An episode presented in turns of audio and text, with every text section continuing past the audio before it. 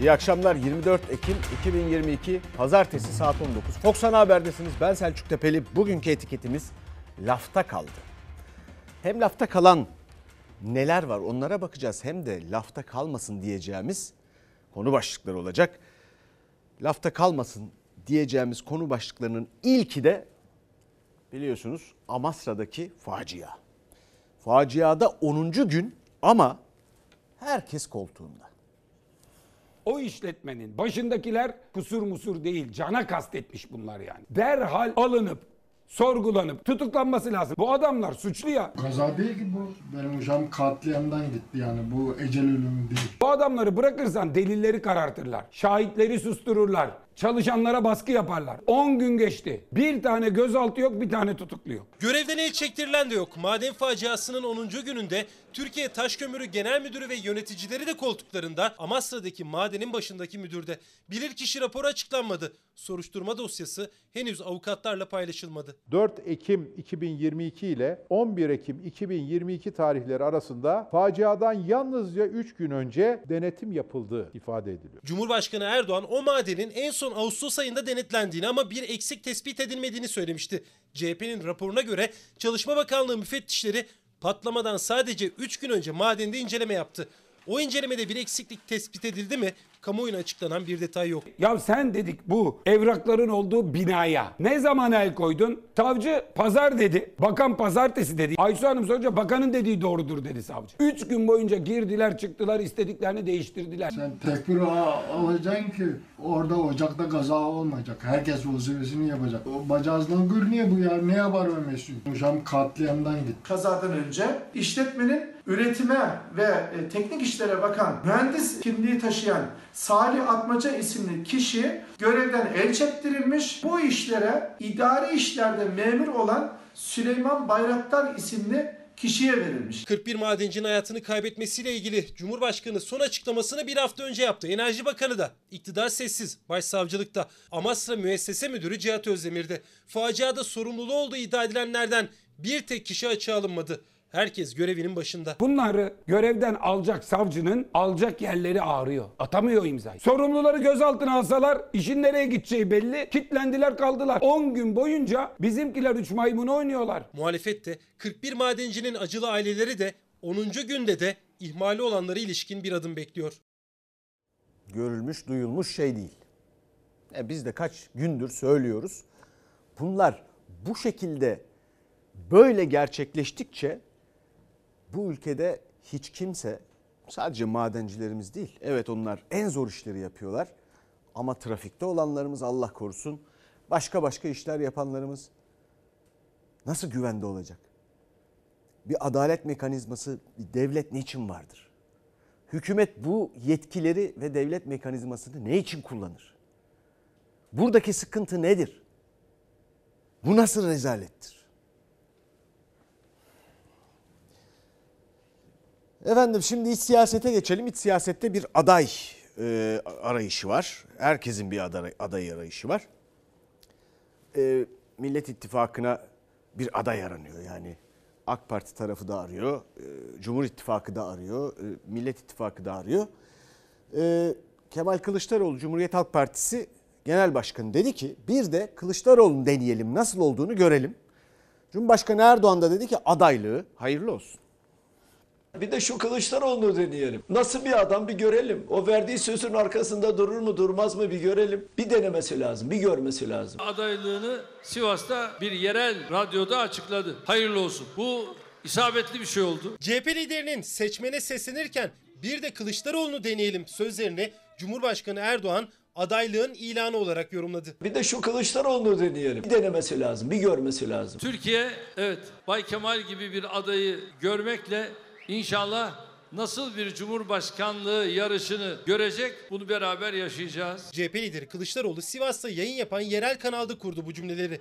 Bir de Kılıçdaroğlu'nu deneyin derken seçmen neden sizi desteklesin sorusuna da yanıt verdi. Kılıçdaroğlu'na neden oy verelim? Birden fazla nedeni var aslında. Birincisi şu. Temiz bir adama oy vereceksiniz. İkincisi şu. Egoları, hırsı olmayan bir adama oy Evet, vereceksiniz. Üç. Millete hizmet etmeyi sindiren bir insana oy vereceksiniz. Bizim bir sıkıntımız yok tamam. Onlar bugüne kadar bu ülkede ne yaptılar? Ellerindeki bu kadar belediye başkanlarıyla ne çıkardılar? Çıksınlar bunları konuşsunlar. İnsan ağzı dolu dolu evet olacak demek istiyor ama biz bir ittifak masasındayız. Oradaki tam mütabakatlı olacak. Bugüne kadar CHP liderinin birçok cümlesi adaylık sinyali olarak yorumlandı ama bir de Kılıçdaroğlu'nu deneyelim çıkışı belki de en net olanı. efendim nükteler, kalp yapmalar filan. Cumhurbaşkanı Erdoğan gerçi diyor e, Sivas'ta bir yerel e, radyoda açıklamış adaylığını diye müstehsi bir ifadeyle. E, yani yer, şimdi Kılıçdaroğlu'ndan da şeyi bekleyeceğiz herhalde. Yerel radyolar ne kadar önemlidir. Böyle sürer gider. Fakat hayırlı olsun diyor Cumhurbaşkanı Erdoğan ama bence Kemal Kılıçdaroğlu aday değil. Şimdi bu hiçbir kulise dayanmıyor. Açıp hiçbir siyasiye bir şey sormam. Yani bilselerdi bugün bu halde olmazdık. Ne iktidardan ne muhalefetten. Ya da onların kulislerinden filan. Ben gördüğümü bilirim. Gördüğüm kadarıyla şu rahatlık, şu sözlerdeki şu rahatlık artık her birinin arkasına adayım ifadesi eklenebilecekken eklenmemesi aday olmama rahatlığından ileri geliyor gibi geliyor bana. Ben ben kanaatimi bu kaçıncı defa söylüyorum. O yüzden yani bilemiyorum Cumhur İttifakı da bu konuda ne düşünüyor, ne yapmaya çalışıyor. Ee, iç politikadan devam edelim. Bir başka ilginç e, ifade daha var. O da Ahmet Davutoğlu'ndan. Serek, Serok Erdoğan sloganlarını Davutoğlu Devlet Bahçeli'ye sordu. Onlar Kandil'e yol ararlar. Biz halkımıza modern yollar yaparız.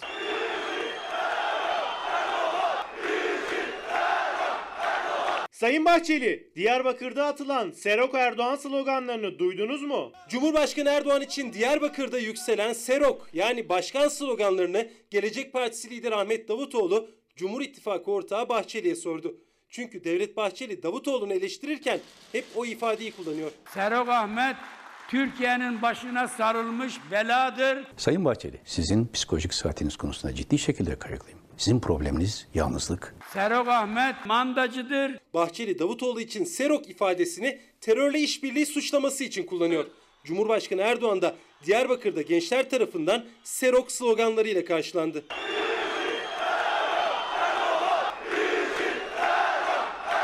Serok Erdoğan. Serok Erdoğan yani benim değerli başkanım. Siz hoş geldiniz. Sayın Bahçeli, Diyarbakır'da atılan Serok Erdoğan sloganlarını duydunuz mu? Biz gurur duyarız ama siz sevmezsiniz bu ifadeyi. O yüzden sormak istedim. Hala aday belli. Karar net mi? Davutoğlu'nun Erdoğan için atılan Serok sloganları sorusuna MHP lideri Bahçeli'den yanıt yok. Cumhurbaşkanının Diyarbakır'da kurduğu cümlelere ise Selahattin Demirtaş'tan yanıt var. Şu anda Edirne cezaevinde olan zatın Kürtlükle alakası var mı? Yok.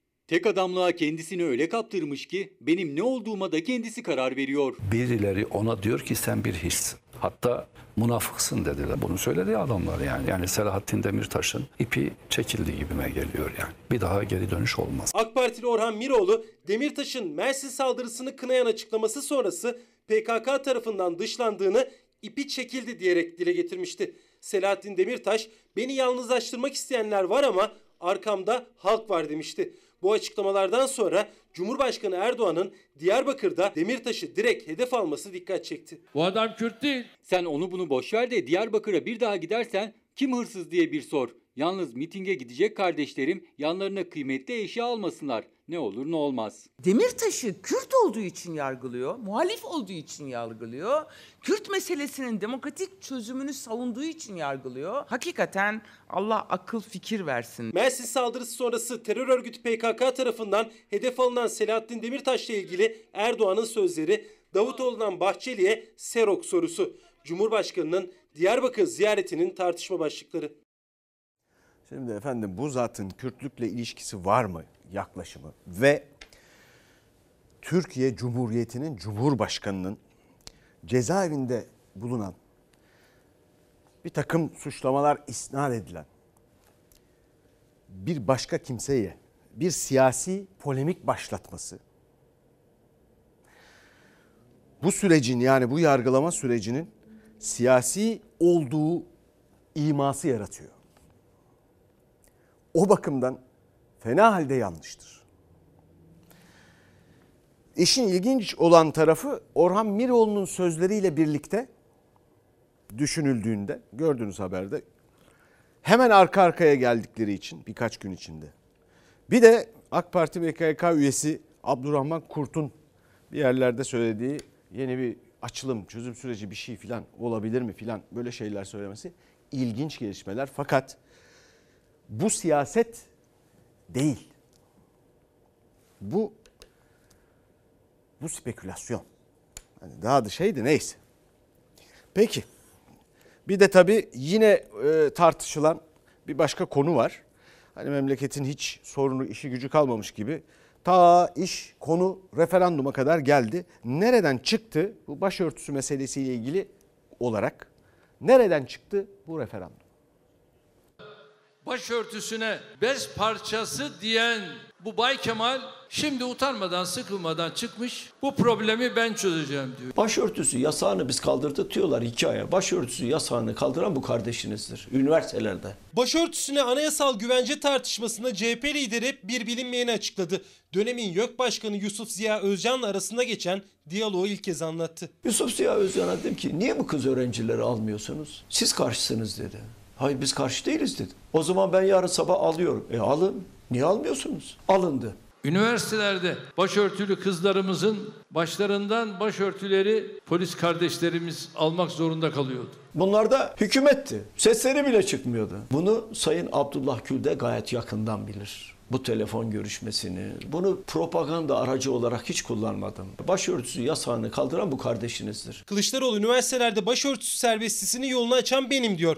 CHP'nin yasal güvence teklifine karşı Erdoğan'ın anayasal güvence teklifi hatta referandum çıkışı tartışılıyor. Hadi sıkıyorsa gel bu işi referanduma götürelim. Son dakikada şapkadan hangi tavşan çıkartmayı düşünüyorlar onları da bilemiyoruz. Somut olarak ortaya koysunlar ondan sonra konuşalım. Sırf bunu referanduma götüreceğiz, şunu yapacağız böyle. Macaristan'dan Obran mıydı? Aynı yoldan gidersek acaba bir şey yapabilir miyiz? Bay Kemal bunları yemez. Ey Bay Kemal! Sıkıysa diyoruz şimdi hazırlığımızı yapıp anayasa değişikliği yapalım ve yola böyle devam edelim. Onun içine de aileyi de koyalım. Orban'ın Macaristan'da yaptığı gibi seçimle referandum sandığını yan yana koyacak. Çakallık yapma. Arkasına bir şey takma. Cumhurbaşkanından gelen referandum çağrısına temkinli yaklaşıyor muhalefet.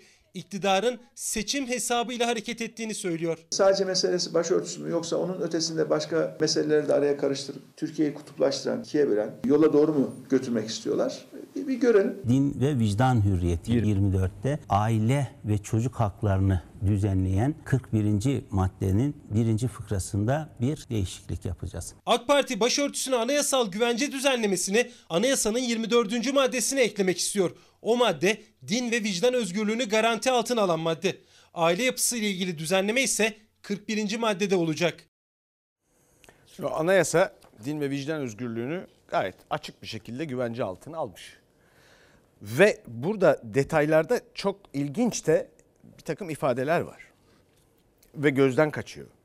Mesela Adalet Bakanı Bozdağ'ın sözlerinde birazdan söyleyeceğim bir ifade. Ama evvelinde bu referandum teklifi, anayasa değişikliği konusu filan.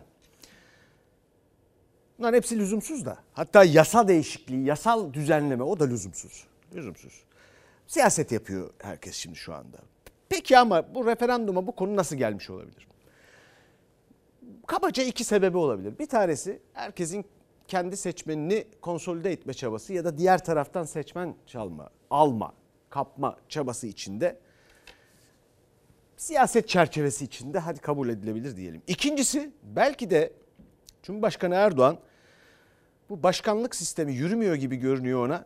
Bu vesileyle belki de gündeme onu mu sokacak diye kendi kendime düşünmüyor değilim. Çünkü orada bir pazarlık olursa eğer ya işte onu koyalım, anayasada şunu yapalım, onu ekleyelim, bunu çıkaralım. İşte karşı tarafta tamam yapalım ama şu sistemi de işte iyileştirilmiş parlamenter sisteme mi döndürsek filan. Acaba böyle bir açık kapı mı var? Bu kapı mı aralandı diye düşünmeden edemedim. Gelelim Bekir Bozdağ'ın söylediğine. Diyor ki konuşurken zarflar çok tehlikelidir. Ekler zarflar. Türkçe'de. Türkçe çok da güzel bir dildir. Ona da birazdan geleceğiz.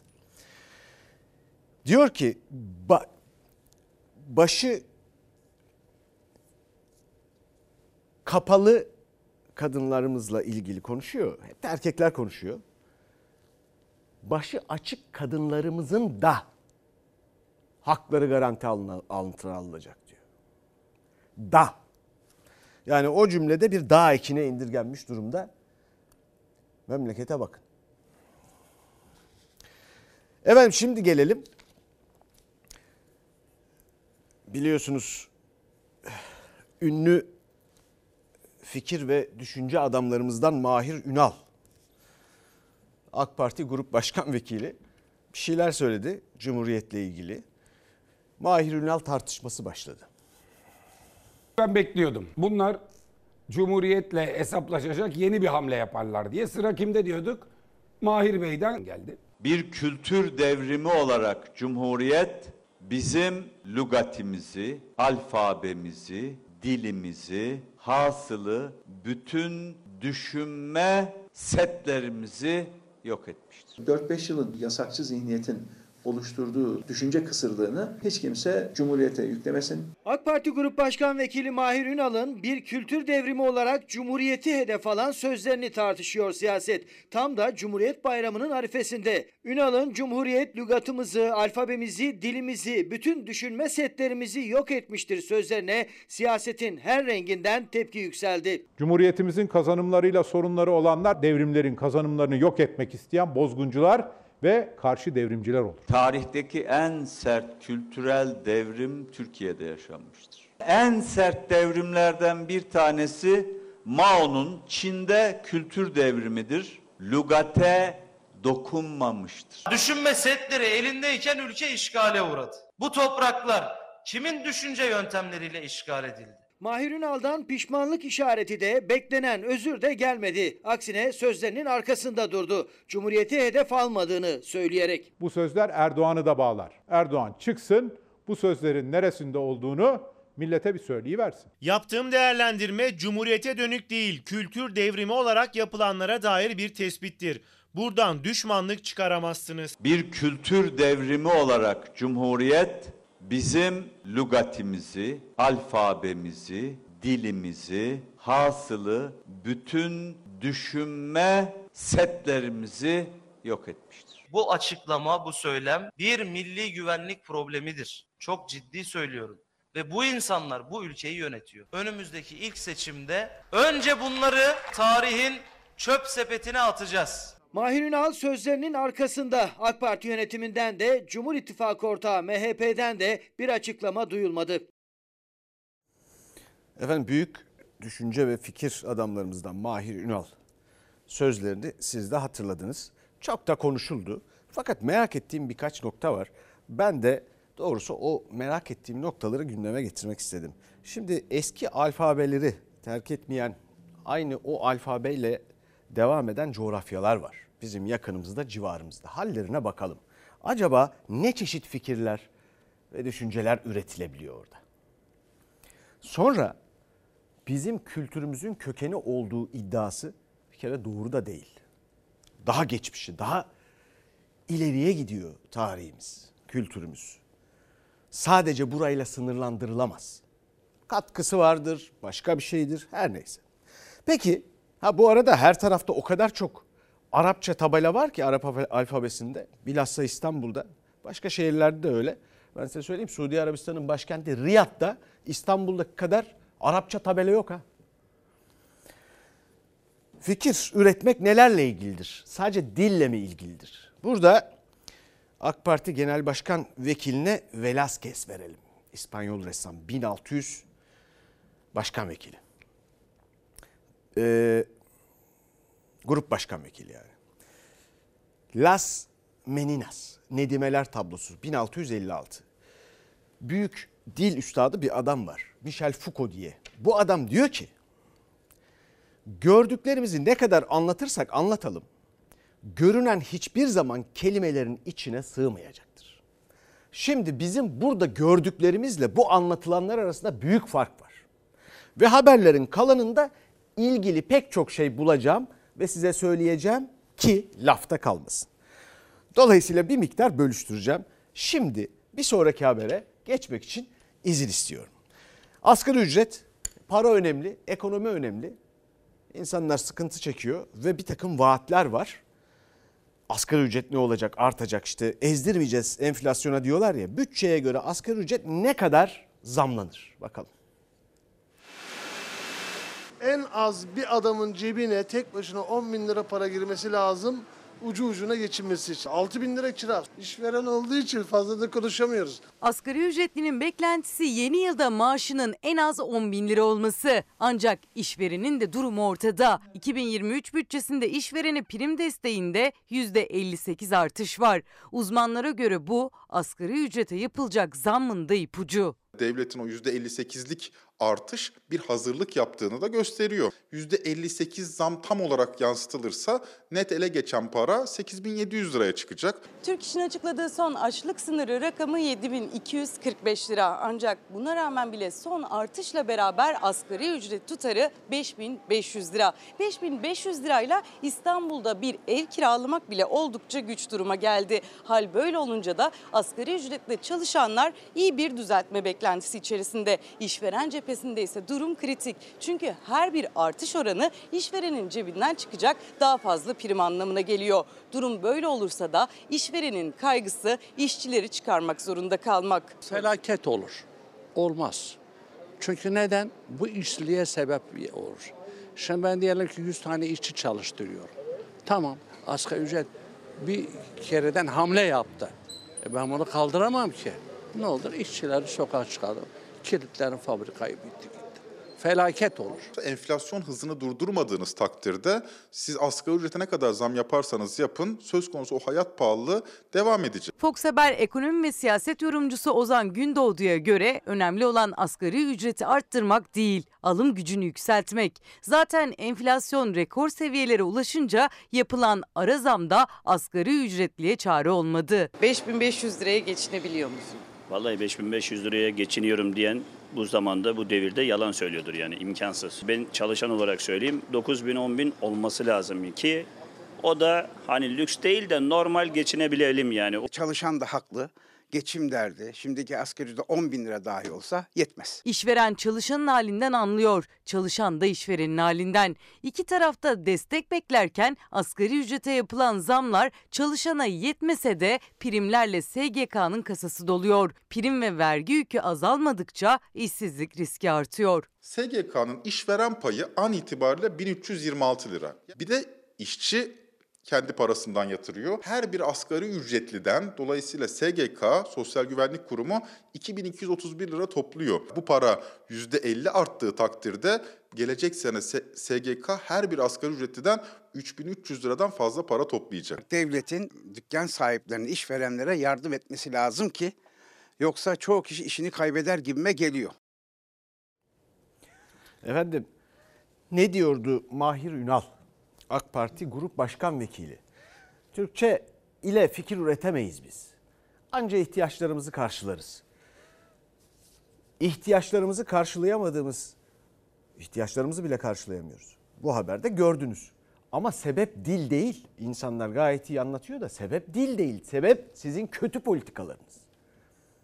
Hani dile bir kabahat buluyorsunuz ama. İşin ilginç tarafı bunun zamanlaması. Çok ilginç. Hemen 100. yıla adım atacağız. Böyle bir tartışma. Üstelik de ağır ağır konuşarak efendim belli ki hazırlanılmış bir biçimde, bir şekilde üstüne basarak söylenmiş. Hiç telaş yok.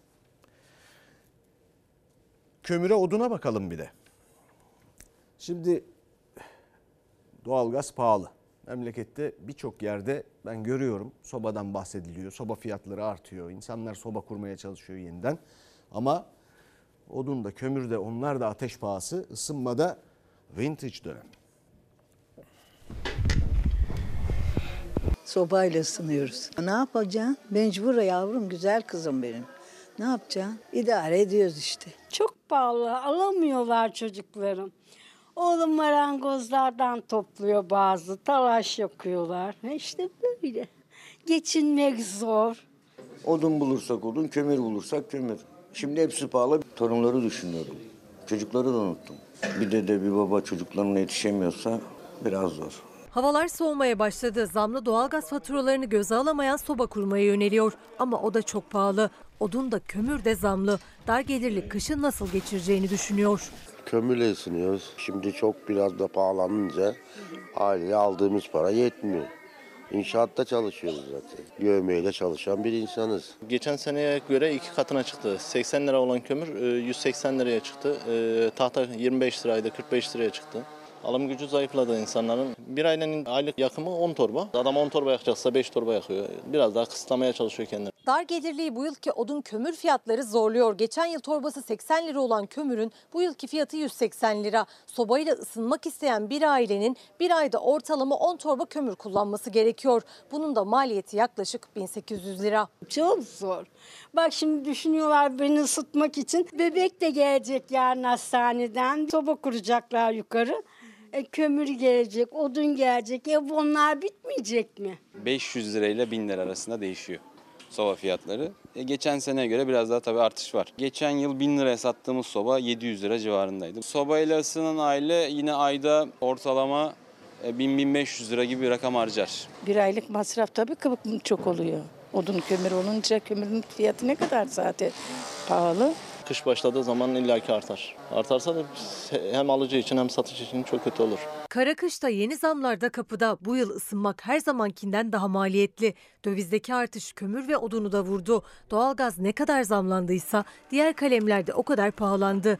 Dar gelirliye sıcak yuva hayal oldu. Döviz kırı e, yükseldiği zaman otomatikman etkiliyor. Yani zaten dolarla geldiği için otomatik dolar yükseldi miydi e, kömür fiyatı da yükseliyor. Elektrik kullanıyorlar. Onun haricinde artık yapacağı bir şey yok. Ya battaniyenin altında duracak. Kömürü almak çok para. Çok zor durumdayız. Çok artışlar çok.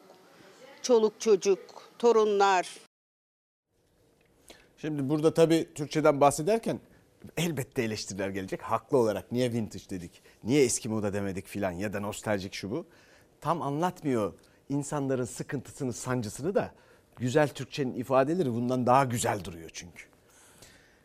Şimdi Fransa'da, Almanya'da da öyle haberler görüyorum ki bu e, hükümete yakın e, yayın ortamlarında, mecralarında. Fransa'da, Almanya'da otun, odun altınla yarışıyormuş.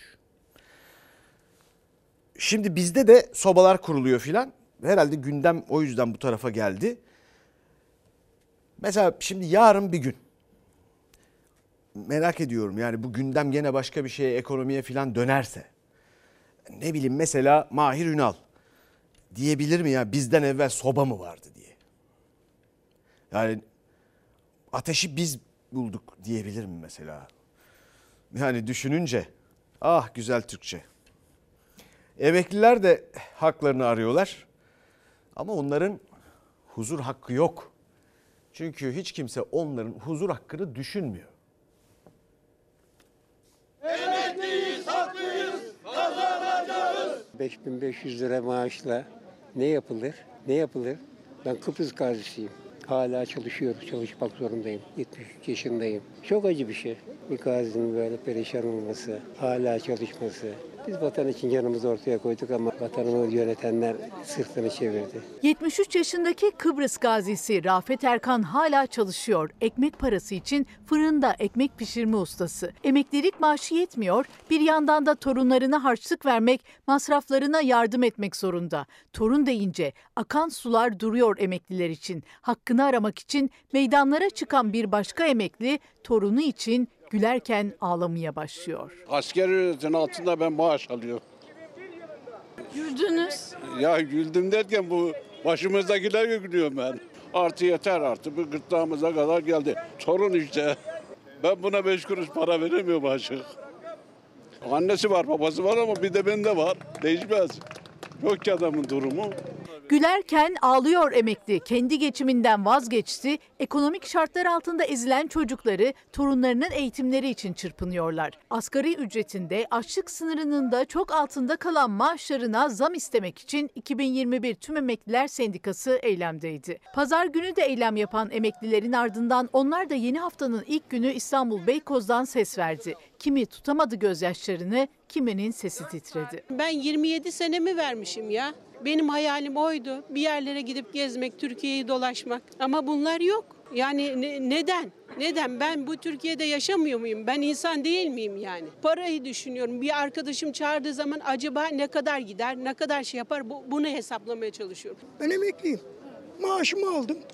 3500 lira. Bir de kredi çektim. Bir buçuk ödedim. Şimdi eve böyle gidiyorum. Teşekkür ederim. Para bitti. Kredilerle ayakta durmaya çalışan emekliler 2023 bütçesinden hak ettiklerinin fazlasını istemiyor. Yıllardır özveriyle çalıştılar. Bunun karşılığını talep ediyorlar. Çalışırken her şeyimi verdim. 27 sene çalıştım. Cumartesileri bile gittim. Bu bütçede sosyal devlet yok. Emekçiler, emekliler, kısaca halk yok. Şimdi ne dedik biz? Bir ressam hatırlattık. Velasquez dedik. Mahir Ünal'a. Oradan hatırladık. Fransız düşünür var, dil uzmanı Michel Foucault. Adam diyor ki görünenden ötesini anlatamaz dil. Ne olursa Fransızca hani onlar da değiştirmemiş. Fransızca iyi bir dil diye söylüyor ya Mahir Ünal. Görünen ne? Türkçedeki kelimelerin içinin boşaltıldığı, gücünü kaybettiği. Nasıl? Huzur hakkı diyerek mesela. Kime? 3-5 tane haybeden geliri olanlara. Peki bu insanlara huzur hakkı dediğinizde yıpranmış bir ifade oluyor artık bu. Bunların hiçbirine güven kalmıyor. Acaba dili kim bozuyor? Bir de hastalara bakalım, sağlığa bakalım. Bir hasta bezi zulmü var ki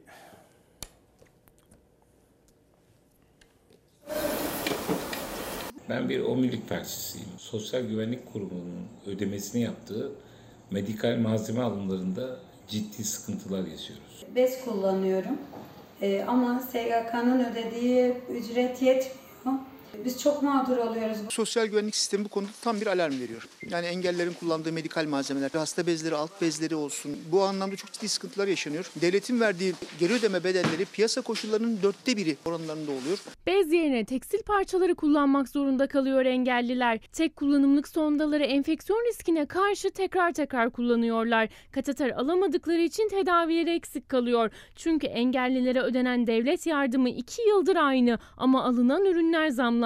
Devlet bir bez için 2 lira öderken bezin fiyatı 10-15 lira. Süleyman Akbulut da hem bir engelli hem de tekstil atölyesi sahibi. Birçok engelli onun kapısını çalıyor. Fazla tekstil parçalarını, naylonlarını bez olarak kullanmak istiyor. Hasta bezleri için insanlar ya alamıyorlar ya da bir malzemeyi bir hafta kullanıyorlar. İşte enfeksiyonlara maruz kalıyorlar. Bize de ulaşıyor. Ee, Bez yerine mesela tekstil atölyelerinden çıkan çıkma bezleri, siyah e, çöp poşetlerini keserek altlarına sermek suretiyle kullanan insanlar. Hasta bezi için engelli kişinin maaşı 243 lira. Markete gelindiğinde ise manzara çok daha farklı. Yedili paketler 90 lira. Devletin hesapladığı gibi ayda 120 tane bez kullanılsa markettekinin fiyatıyla 1542 lira tutuyor. Yani 1299 lirası engellinin kendi cebinden çıkıyor. Ödeyemeyen farklı yollar arıyor. Tekstil fazlalarını bez olarak kullanıyor alamayan. Çünkü tek masraf bez değil. Sosyal güvenlik hakkı bulunan bir engellinin bu şekilde ihtiyaçlarını çözmesi e, gerçekten çok büyük e, üzüntü verici. 23 yıldır Tonda kullanıyorum. Son 6 aydır artık medikalciler bizlerden e, yani fahiş farklar istiyorlar. Her sonda da 750 lira gibi farklar çıkmaya başladı. E, bunları da yani e, ödeyemeyecek durumdayız. Sondalar aslında tek kullanımlık ama bu farka yetişemeyen engelliler mecburen defalarca kullanıyor. Enfeksiyon riskini de göze alıyorlar mecburen çünkü fiyatlar her gün artıyor ama verilen yardım aynı. Tekerlekli sandalye bir engellinin hayata katılabilmesinin tek yolu. Standart bir sandalye için devlet 550 lira ödüyor ama en ucuz sandalye 3000-4500 lira arasında. Elimizden geldiği kadar karşılamaya çalışıyoruz ama bir hakkın olduğu yerde yardıma yer yoktur. Bu bir haktır. Bu insanlar sosyal güvenlik primi ödemişler ve günü geldiğinde ihtiyacı olan tıbbi malzemeyi Sosyal Güvenlik Kurumu onlara piyasa koşullarında geri ödesin diye. ve belediyeden üniversite öğrencilerine 4 çeşit yemek. Okulunuzda yemek ne kadar? Dört buçuk. Yani öğle yemeği veriliyor başka da yok yani. Sabah ve akşama ne kadar ayırıyorsunuzdur bütçenizi? Sabah ve akşama ayıramıyorum çünkü öyle bir bütçem yok. Her öğrenci gibi biz de bu durumda olmak istemeyiz. Yani biz de Avrupalılar gibi yani dışarıda arkadaşlarımıza gezelim, tozalım. Ben ek iş yapıyorum. Ek iş yapmasam ben şu an aç bile olabilirim yani şu an yani öyle diyeyim yani size. Öğrencilerin daha rahat ve konforlu bir eğitim hayatı yaşamaları için çalışmalara devam ediyor. Gazi, Hacı Bayram Veli ve Yıldırım Beyazıt Üniversitesi'nde 4 çeşit ücretsiz sıcak yemek ikramını başlatıyoruz. Yakında tüm üniversitelerimizdeyiz. Sinema, konser, tiyatro ya da sergi sırası değil bu. Öğrenci en temel ihtiyacını ücretsiz karşılayabilmek için kuyrukta. Ben dil eğitimi almak istiyorum. Şu an hem çalışıyorum. Yani sabah 9.30'da okuldayım. Gece 12.30'da işten çıkıyorum ve bir çikolatayı ikiye bölüp yani ben bunu 20 yaşındayım bunu hesaplamak benim ağrıma gidiyor yani. Bir çikolatayı paylaşan, okumak için çalışmak zorunda olan gençler bir öğüne ayıracakları paranın hesabını yaparken Ankara Büyükşehir Belediyesi de üniversite öğrencilerine sıcak yemek servisine başladı. Gazi, Hacı Bayram Veli ve Yıldırım Beyazıt Üniversitesi önünde yemek dağıtıyor belediye. Bu kuyruk bizi üzse de bu yemeklerin dağıtılması bizi çok mutlu etti. 2000 öğrenciye her gün ücretsiz olarak 3 çeşit yemek ve içecek olarak da ayran veriliyor. Bugünün menüsünde de tas kebabı, pilav ve tarhana çorbası var. Bizim için büyük bir nimet. Teşekkür ediyoruz. İzmir Büyükşehir Belediyesi de 6 üniversitede başlamıştı öğrencilere sıcak yemek dağıtımına. Katip Çelebi Üniversitesi Rektörü kampüs içinde öğrencilerine ücretsiz yemek dağıtımına izin vermemiş, öğrencilerin kaldırımda lastik üzerinde yemek yemesi büyük tepki çekmişti. Kantin ücretleri de çok fazla. Bir tost olmuş 20 lira 25 lira. İçinde hiçbir şey yok. Yani yeseniz de doymuyorsunuz. Ankara Büyükşehir Belediyesi de öğrencilere destek için şimdilik 3 üniversitenin önünde sıcak yemek dağıtımına başladı ama Mansur Yavaş yakında Ankara'daki tüm üniversitelerin önünde sıcak yemek ikramı olacağını açıkladı. Ekmek su yesek bile yani bir simit bir ayran içsek bile şu anda en kötü günlük 20 lira 10 lira harcıyoruz. Dışarıda bir yerde yemiyorum. Ben çalıştığım iş yerindeki sandviçleri çantama atıyorum. Yolda falan yiyorum evet. Çalışıyor musun? Evet çalışıyorum bir yandan.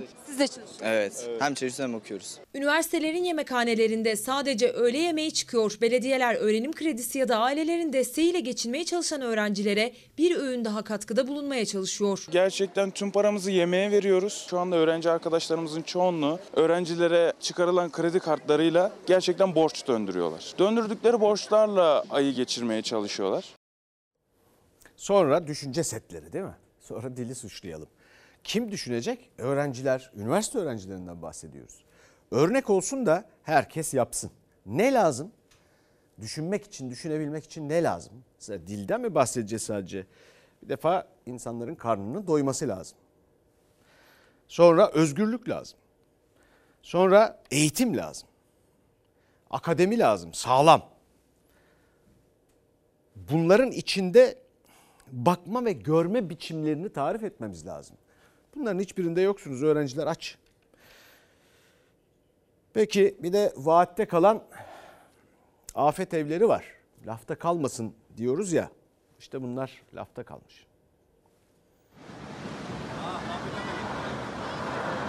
Depremden kurtulduk oraya geldik. Devlet yaptı. Orada da sel aldı götürdü. Hiç o tarafa bakamıyorum. Çok üzülüyorum ya. Çok üzülüyorum.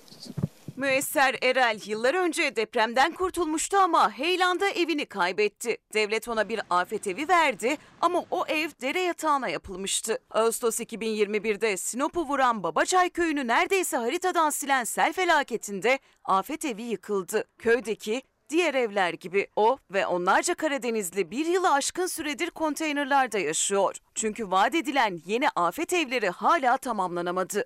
Çok zormuş ya. Ev koysuzluk. Evleri yapılacak diye bakıyoruz işte. Ne zaman alacağız anahtarları bilmiyoruz. Sinop Ayancı'ya bağlı Babaçay köyündeyiz. 11 Ağustos 2021'deki sel felaketinde en ağır hasarı alan, en büyük kaybı yaşayan yer burasıydı. Üzerinden 14 ay geçmesine rağmen köyde selin bıraktığı izler hala duruyor. Açtığı yaralarsa hala kapanmış değil. Hani nerede? Hiç başlangıcı bile yok. Dediler ki bir seneye kadar evinize geçeceksiniz. Yeni konutlarımızı en geç bir yıl içinde vatandaşlarımıza teslim etmeye başlayacağız. Selle birlikte evlerini kaybeden köylüler köyün içinde kurulan bu konteyner kente yerleştirilmişti ve iki ay önce yapılacağı sözü verilen afet evlerinin köylere teslim edilmesi gerekiyordu ancak evler hala teslim edilmedi. Köylüler bir yılı aşkın süredir bu konteynerlarda yaşıyorlar. Önümüz kış. Geçtiğimiz geçtiğimiz kışı elektrik kesintileri yüzünden zorluklarla geçiren köylüler şimdi bu kışı nasıl geçireceklerini düşünüyorlar. Kış geliyor, bu ne yapıyoruz? Işıklarımız gidersen mağdur kalırız. Kimsemiz yok, bizim çoluk yok, çocuk yok.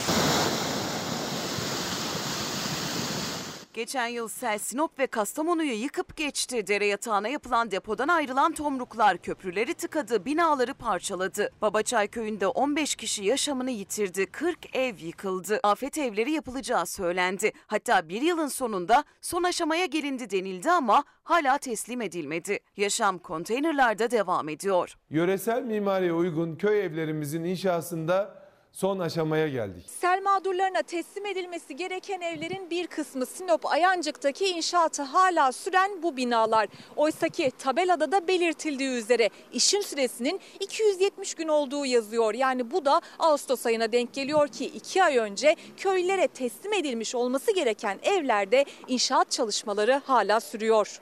Şu ana kadar hiç teslim edilen ev Yok yok yok hiçbir şey olmaz daha. Zaten tüm yardımlar da kesildi, her şey kesildi. Sel olduğu dönem bakanlar buradaydı. Tabii tabii hepsi buradaydı. Olsan bir daha hiç gelen giden. Biz dört nüfusuz. 90 yaşında bir annem var. Eşim, ben ve oğlum. Peki 4 kişi bu konteynere sığabiliyor mu? Hepimiz birden sığamıyoruz. Dört kişi kalmanın imkanı yok. Köylülerin bir kısmı çocuklarının yanına taşındı. Kalabalık aileler ev kiralamak zorunda kaldı. Konteynerlarda kalanlarsa her yağmurda endişe içinde. Çünkü sel tehlikesi sürüyor. Hatta Haziran ayındaki sağanak yağışla köy yeniden boşaltıldı. Kış nasıl geçecek bilemiyor Babaçay'dakiler.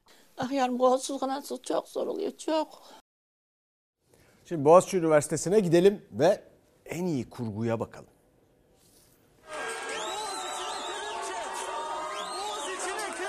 Antalya Film Festivali'nde işte bir çok basit bir konuşma yaptım. Ufak bir eleştiri yani çok da ciddi bir şey söylemediğimi düşünüyorum. Boğaziçi Üniversitesi'nde çok büyük e, saldırılar var Boğaziçi Üniversitesi'nin değerlerine. Bütün bu zorbalıklara rağmen boyun eğmeyen, kabul etmeyen ve vazgeçmeyen tüm dostlarıma bu ödülü ithaf ediyorum. Tebrik ettiler mi rektörlükten hocam sizi? işte e, beni kampüs almayarak ettiler aslında. Onların teşekkürünün bu olduğunu tahmin diye düşündüm. Tebrik beklerken Boğaziçi Üniversitesi kampüsünden içeri giremediğini öğrendi akademisyen Özcan Vardar. En iyi kurgu ödülünü aldı. 59. Altın Portakal Film Festivali'nde yaptığı konuşma sonrası mezun olduğu üniversitede verdiği sinema dersleri de mezun kartı da iptal edildi. Kara liste var güvenlik kapılarında ve giremediğin zaman oradan kontrol ediliyor. Alanında birçok başarıya imza atmış, adını dünyaya duyurmuş birçok akademisyenin işte bu kapıdan içeri girmesi rektörlük tarafından yasaklandı. Boğaziçi'li akademisyenler artık derslerine devam edebilmek için hakkını yargıda arıyor. İşte o akademisyenlerden biri de Altın Portakal Film Festivali'nde en iyi kurgu yönetmeni ödülünü almış olan akademisyen Özcan Vardar. Bunlar işte bu kayyum yönetimin sonucu. Bunlar hiç aklı bile aklı hayale gelmeyecek şeylerdi. 2021 yılında Cumhurbaşkanı kararıyla Boğaziçi Üniversitesi'nde rektör atamalarıyla başlayan değişim onu da etkiledi. 2006 yılında Boğaziçi Üniversitesi Matematik bölümünden mezun oldu Özcan Vardar. Üniversitenin Mithat Alan Film Merkezi'nde çalışmalar yürütürken Fen Edebiyat Fakültesi'nde sinema dersleri de vermeye başladı. 10 yıldır aynı çatı altında ders veren ödüllü akademisyenin bu yıl dersleri fakültenin onayı olmasına rağmen rektörlük tarafından sinema mezunu olmadığı gerekçesiyle iptal edildi. Tepeden inme şeylerde durumlarda keyfi olarak ben buna izin verdim vermedim gibi durumlar ortaya. Şu an yaşadığım şey bu. Nöbetlere katılmış mıydınız? Nöbetlere katılıyordum. Hem nöbetlerde katılıyordum. Bazen fotoğrafta çekiyordum. Bazen videosunu çekiyordum. Kampüs nöbetlerine de katılan Özcan Vardar en iyi kurgu ödülünü aldığı Altın Portakal Film Festivali'nde de üniversitesinde yaşanan sorunları dile getirdi. Antalya'dan İstanbul'a döndüğünde okula giriş yapmasını sağlayan mezun kartının da iptal edildiğini öğrendi. Yargıya başvurmaya hazırlanan Özcan Vardar öğrencileriyle buluşacağı günü bekliyor. Bununla ilgili olarak hukuki adımları atıyorum. Ya bu insanların hatası üniversitelere e, eş dost akrabayı doldurmamak. Mesela Mahir Ünal'ın dediği gibi düşünce setleri var ya. Katip Çelebi Üniversitesi, 19 Mayıs Üniversitesi haberlerini hep duydunuz. Sülalece düşünce ve fikir üretme setleri oluşturmuşlar oralarda. Bu konuya devam edeceğiz. Şimdi İngiltere'de ilginç bir gelişme yaşandı ve İngiltere'ye Hint asıllı başbakan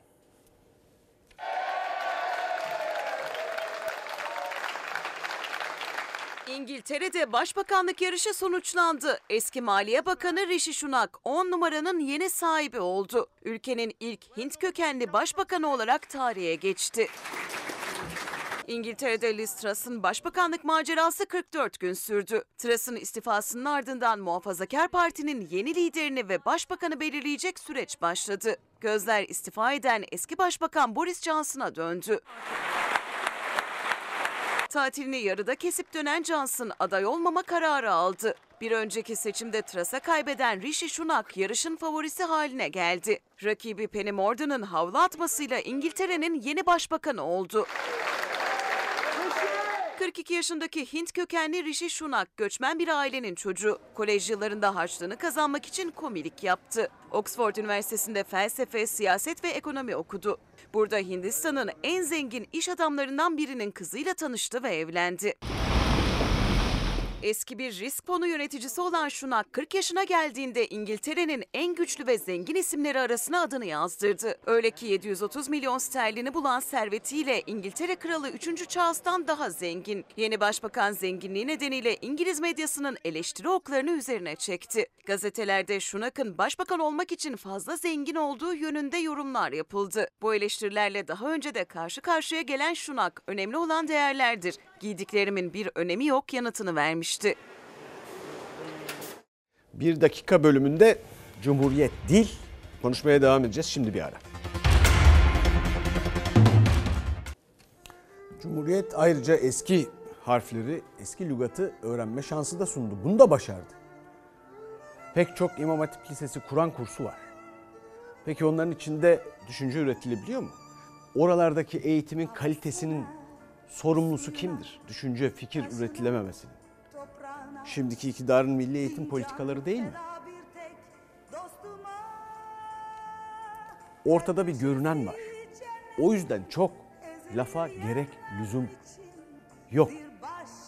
O bakımdan hangi dil olursa olsun şu anda anlatılanları anlatmak için yetersiz kalıyor. Ama bu aynı zamanda güzel Türkçenin pek çok yazarına yığınla dile çevrilen pek çok yazarına Tanpınar'dan Hakan Günday'a pek çok yazarına da haksızlık. Efendim bizden sonra yasak elma var. Yeni bölümüyle yarın görüşmek üzere. İyi akşamlar.